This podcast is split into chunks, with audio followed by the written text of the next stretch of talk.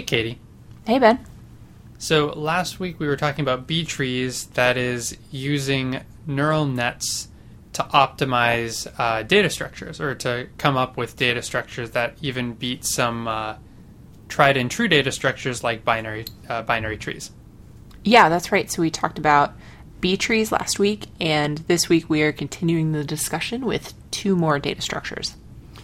If you haven't listened to last week's episode, I'd highly recommend you go back, listen to that one first, because it kind of lays the groundwork uh, for what's to come. You are listening to Linear Digressions. This week we have two more cases uh, hash maps and Bloom filters. Which one would you like to do first, Ben?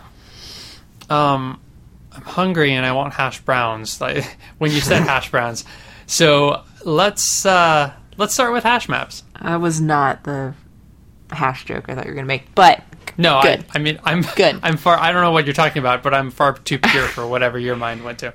So a hash map. Uh, last week we talked about B trees, which is a data structure for storing sorted data, and a hash map is a a map that uses a key to find a value in an unsorted array. So before we had the idea that everything was in a certain order according to probably like ascending value or something like this. Now stuff is all over the place, but you still want to be able to find it fairly quickly. Yeah, and in JavaScript, you might come across these as objects. Um, kind of a a simple example of that is you have the object dog, and then the object dog has a bunch of stuff inside of it, like dog dot stomach, dog dot head, dog dot legs, and head, stomach, and legs are the keys, and the values are whatever is stored in an associated way to those uh, to those keys. And the great thing about those is that you don't you don't necessarily have a a value ascribed to those because you don't really care about the value, um, but you can access things uh, by some sort of a unique identifier, by name like dog.stomach to get to whatever you want.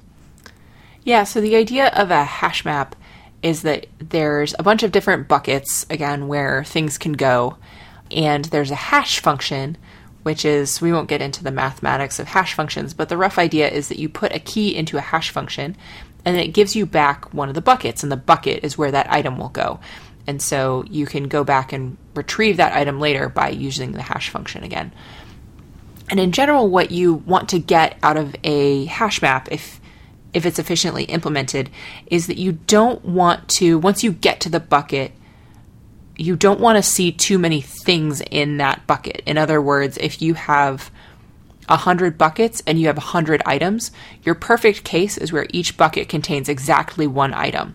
Your worst case is where you have 99 empty buckets and then you have one bucket that has 100 things in it because once you get to that bucket, you then have to iterate through them one after another and it's not going to be a particularly optimal use of, well, first of all, there's a bunch of empty space that you're not using, so it's very memory inefficient. Um, and then it's also time inefficient because obviously once you get to that bucket, you have to do this much slower and more tedious process of going through them one after another.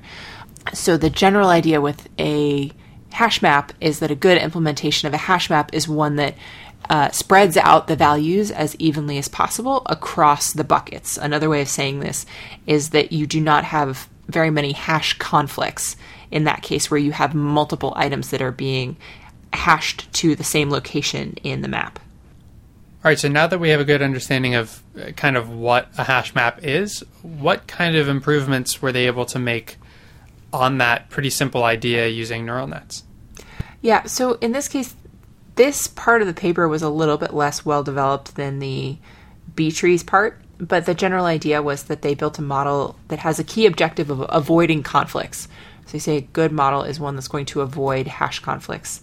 And so what that means in in concrete terms is that the perfect model, if we're thinking about this as a machine learning model, and what does it look like when it's perfect? A perfect model is one in which there's no conflicts that it creates, um, and there's no wasted space. And so this is a model that's probably going to be a little bit particular to the data that you put into it. Um, and so a model that might be perfect for one set of data might not be perfect for another set of data. But that's the general idea is that we want to have a model that you put in items and then it creates outputs that are as smooth and flat and evenly distributed as possible. That's what we want this transformation to do uh, that we're creating in the neural net. And so for this one, they used the uh, the recursive model index structure before. We talked about this a little bit last week, but a recursive model index is the idea that you have a bunch of different models, and there's uh, the output of one model will point you toward another model that then you go to visit and you ask another question of that next model. So it's kind of a each model feeds you into another model until you get to a model that's like a real expert in the area that you are querying. Uh, so they they used this recursive model index architecture uh, to try to solve this problem as well. And just like in the case of the Bloom filter, they report that for four different types of data sets that they used as test beds, that they were able to implement a, hash map that was more optimal by this kind of hash conflict uh, metric, which also translates into like lookup speed and, and the size of the data structure. They're able to use a, a TensorFlow implementation that's more optimal than uh, one of the more traditional implementations that you might get of a hash map. So this is another, in most cases, this is another win for TensorFlow, which is kind of interesting. Nice. So you mentioned the case of the Bloom filter, but we haven't talked about it yet. So maybe now's a good time to dive into that. Yeah. So this is the last one. Bloom filter. Bloom filter is kind of an interesting data structure. So this is a probabilistic data structure. Um, a and probabilistic what, data structure. Yeah. I've actually never heard. I've what? yeah. I don't know what that. What What does that even mean? So what a Bloom filter does is it will allow you to test whether an element is a member of a set. So you have a, uh-huh. a, large set, and then you have an element that you're holding there in your hand, and you're saying, "Is this element that I have in the set somewhere?" Um, and, and, and, by set, it's basically a list. Sure. Yeah. Well, a list a list allows duplicates. A set does not. Other okay. That, a, a, unique a uniqueified list. yes. Yeah. D- data structure is interesting because like we have these these like intuitive human understandings of what they are with like we can get like 95% of the way there but then there are subtleties and so you end up with all of these different types of data structures that are subtly different and they exist because using one versus the other can yield um, optimizations in these in these unintuitive to a human situations. Sure. Um, so here we're dealing with sets as it happens. Yes um, and so the thing that a Bloom filter does is it makes a guarantee that there are no false negatives, but there is some possibility, a, a probability even, that you can have a false positive. So if you say to your Bloom filter, I have the number 784, is that in my set? If it says no, then you're guaranteed that it is not in that set. Mm, okay. But if it says yes, there's a probability, usually a small one. You know, you might want something like 1% or up to 10%. Uh, some probability that if it says yes, it is actually not present um, in that set. Hmm.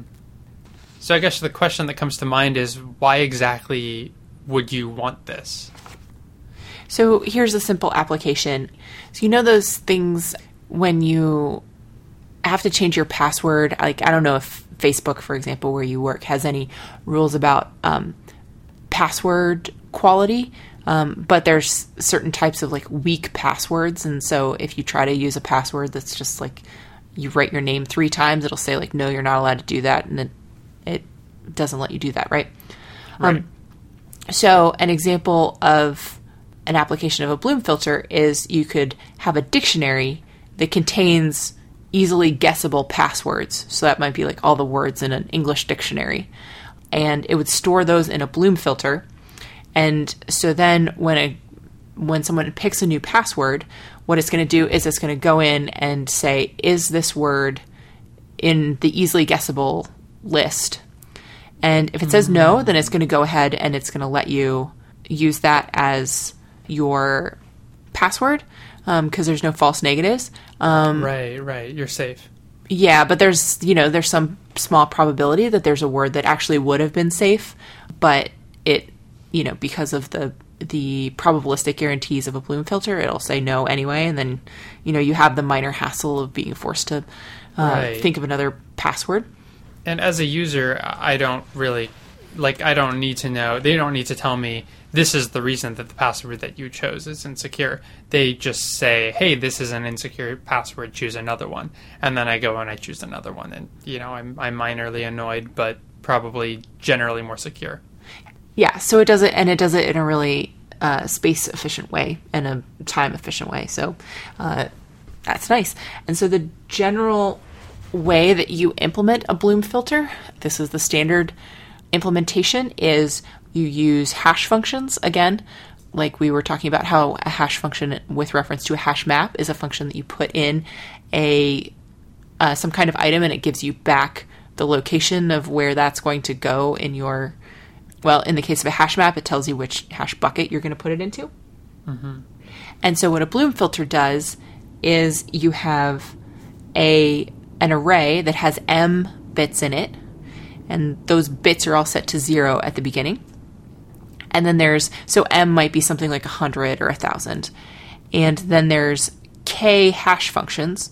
So k might be 2 or 3 or 4 and what happens is you put your item into those k hash functions and those those hash functions are set up to give you back an index from 0 to m minus 1 and so m equals 100 so there's 100 different bits in your array. And let's say that k equals 3. So there's 3 bits that are going to get set. So you put in the number 784 again. And there's going to be, let's say, hash function number 1 takes in 784 and it'll give you back a number between 0 and 99. So let's say it sets it to 13. So then you put the bit number 13 to a 1. It had been a 0 before your second hash function be a different hash function. It takes in your 784 again. It gives you a different index. Say it gives you 52. So then you go to index number 52. You set that 0 to a 1.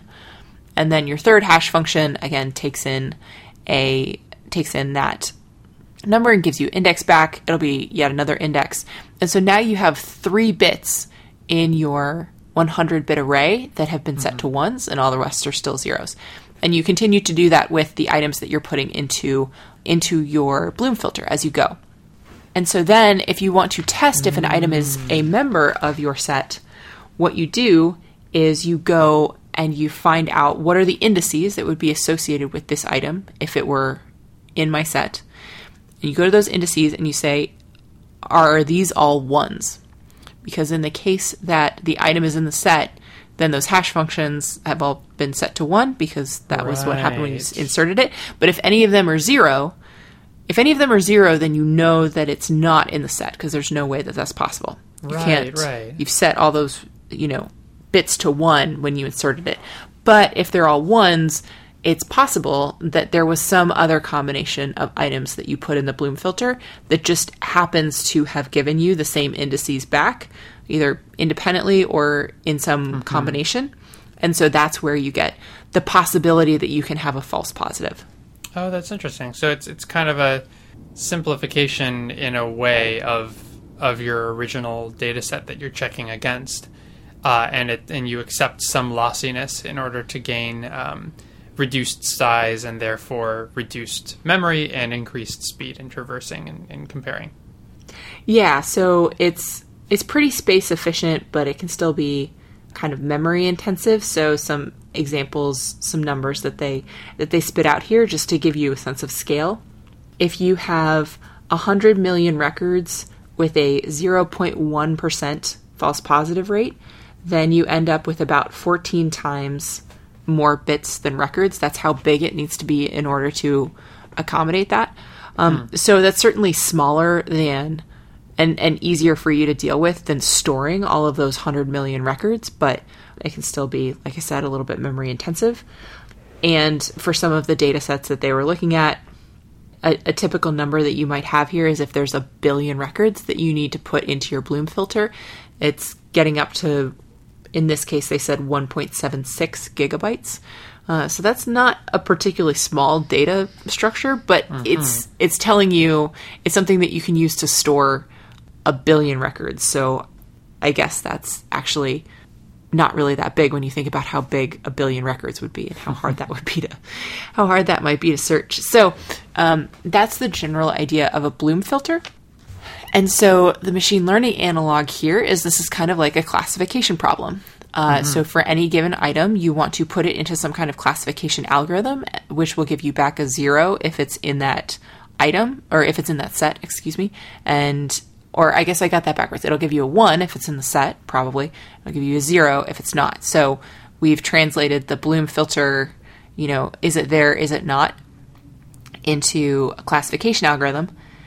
Now, the thing about classification algorithms, or the thing about Bloom filters that's a little bit special, is that we're generally comfortable with the idea that your classification algorithm can make some mistakes. Um, but a Bloom filter makes the guarantee that you never have false negatives.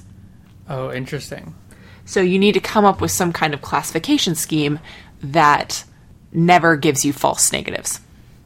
And so here's the way that you can do that with a machine learning model. So you implement a just a regular classifier with your machine learning model. So this is a classifier that makes mistakes both false positives and false negatives. So you take the output of that classifier and you tune the threshold at which you make cuts to get the desired false positive rate that you're you find acceptable for your Bloom filter. So you might say, I'm going to allow a 1% false positive rate, or a 10% false positive rate, or 0.1%. And so, depending on which one of those numbers you're acceptable with, you'll come up with a different threshold for where you're going to make the cutoff between zeros and ones. So it's not going to be at 50 50. It might be something like 90% or 95% or whatever. And then the third step is that you create and use a smaller bloom filter that we call the overview bloom filter, or excuse me, the overflow bloom filter. Mm-hmm. Um, and so the idea is that you take a first pass at a prediction with your model. And the way you've set your model is that you set a threshold. If the the prediction that is returned by your classifier is greater than or equal to your prediction threshold, then you assume that the key exists, and you know probabilistically you'll be wrong some of the time. Um, but you say yes, this does exist, and so this is not. There's no possibility of false negatives here because you're not making a negative prediction. Mm-hmm. And uh, in the other extreme, whereas you might be making a negative prediction, uh, then you go to your overflow bloom filter and you actually check, like, for realsies, is this in there or not? Um, and so that's what prevents you from getting the false negative is that if you were going to make a negative prediction, you go and check it against a a true bloom filter implementation, which is much much smaller, but that guarantees that you're never going to have that false negatives. And so you get to have it, you kind of ha- get to have it both ways. Um, and so to finish to finish this out here, the main figure of merit for Bloom filters is the memory footprint that they leave, um, and the learned implementation in TensorFlow does have a, a better memory footprint than the Bloom filters that they implemented by hand. So I think this means that overall, the learned index structures generally seem to be better.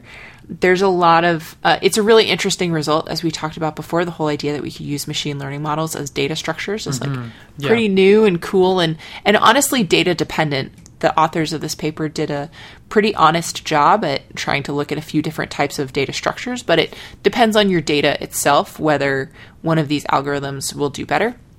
So I'm also going to uh, stick on lineardigressions.com in addition to the paper here, um, a really interesting blog post I found that's trying to look at a few more cases here, and and in particular, the authors of the paper uh, hopped in on the comments thread of this blog post, and they had a really interesting discussion about some of the some of the nuances here. So I wouldn't say by any means that you should throw out your old data structures and replace them all with TensorFlow code.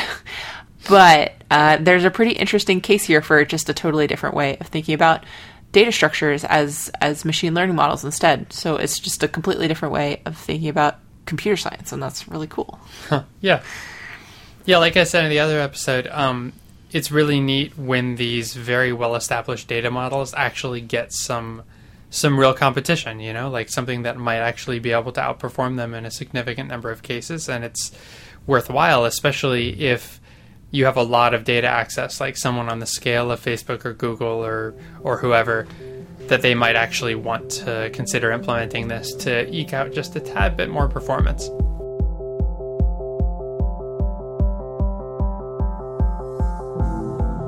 Linear Digressions is a Creative Commons endeavor, which means you can share or use it any way you like. Just tell them we said hi. To find out more about this or any other episode of Linear Digressions, go to lineardigressions.com. And if you like this podcast, go ahead and leave us a review on iTunes so other people get to listen to this content too. You can always get in touch with either of us. Our emails are ben at lineardigressions.com and katie at lineardigressions.com in case you have comments or suggestions for future shows. You can tweet us at lindigressions. Thank you for joining us, and we'll see you next time.